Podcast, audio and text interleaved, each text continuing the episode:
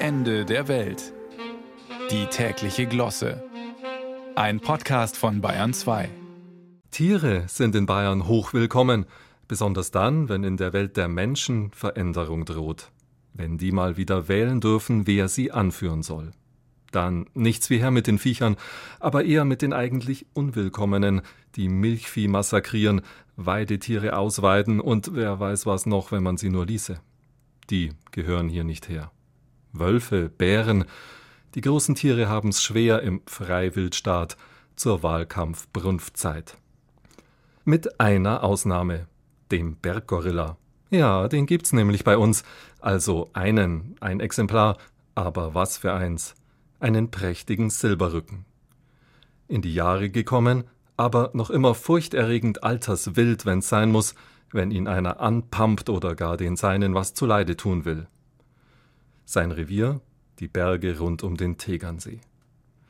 Da war er nicht immer, denn er hat auch mal großen Blödsinn gemacht, aus Größenwahn behaupten manche, und geriet in Gefangenschaft.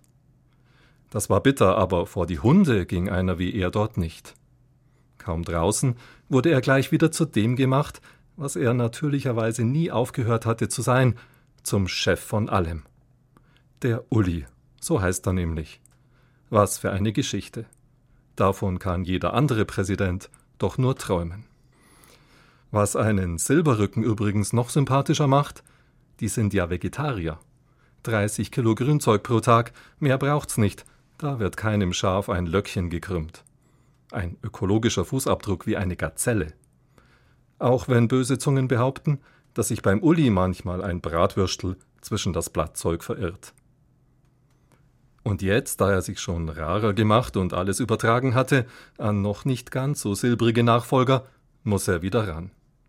Denn um ein Härchen hätte es am letzten Samstag eine völlig undenkbare Veränderung gegeben. Wäre da nicht unter Ulis Hühner häufigen Männchen ein rehäugiger Bubi gewesen, Jamal Musiala, Kosename Bambi, der doch noch alles gut werden ließ, mit einem Blattschuss in beinahe letzter Minute. So weit darf's nie wieder kommen. Dass der FC Bayern nicht die Landtagswahl gewinnen könnte oder die CSU nicht die deutsche Meisterschaft, unvorstellbar. Da sei der Uli vor und nach und immer da, Uli vor Ministerpräsident.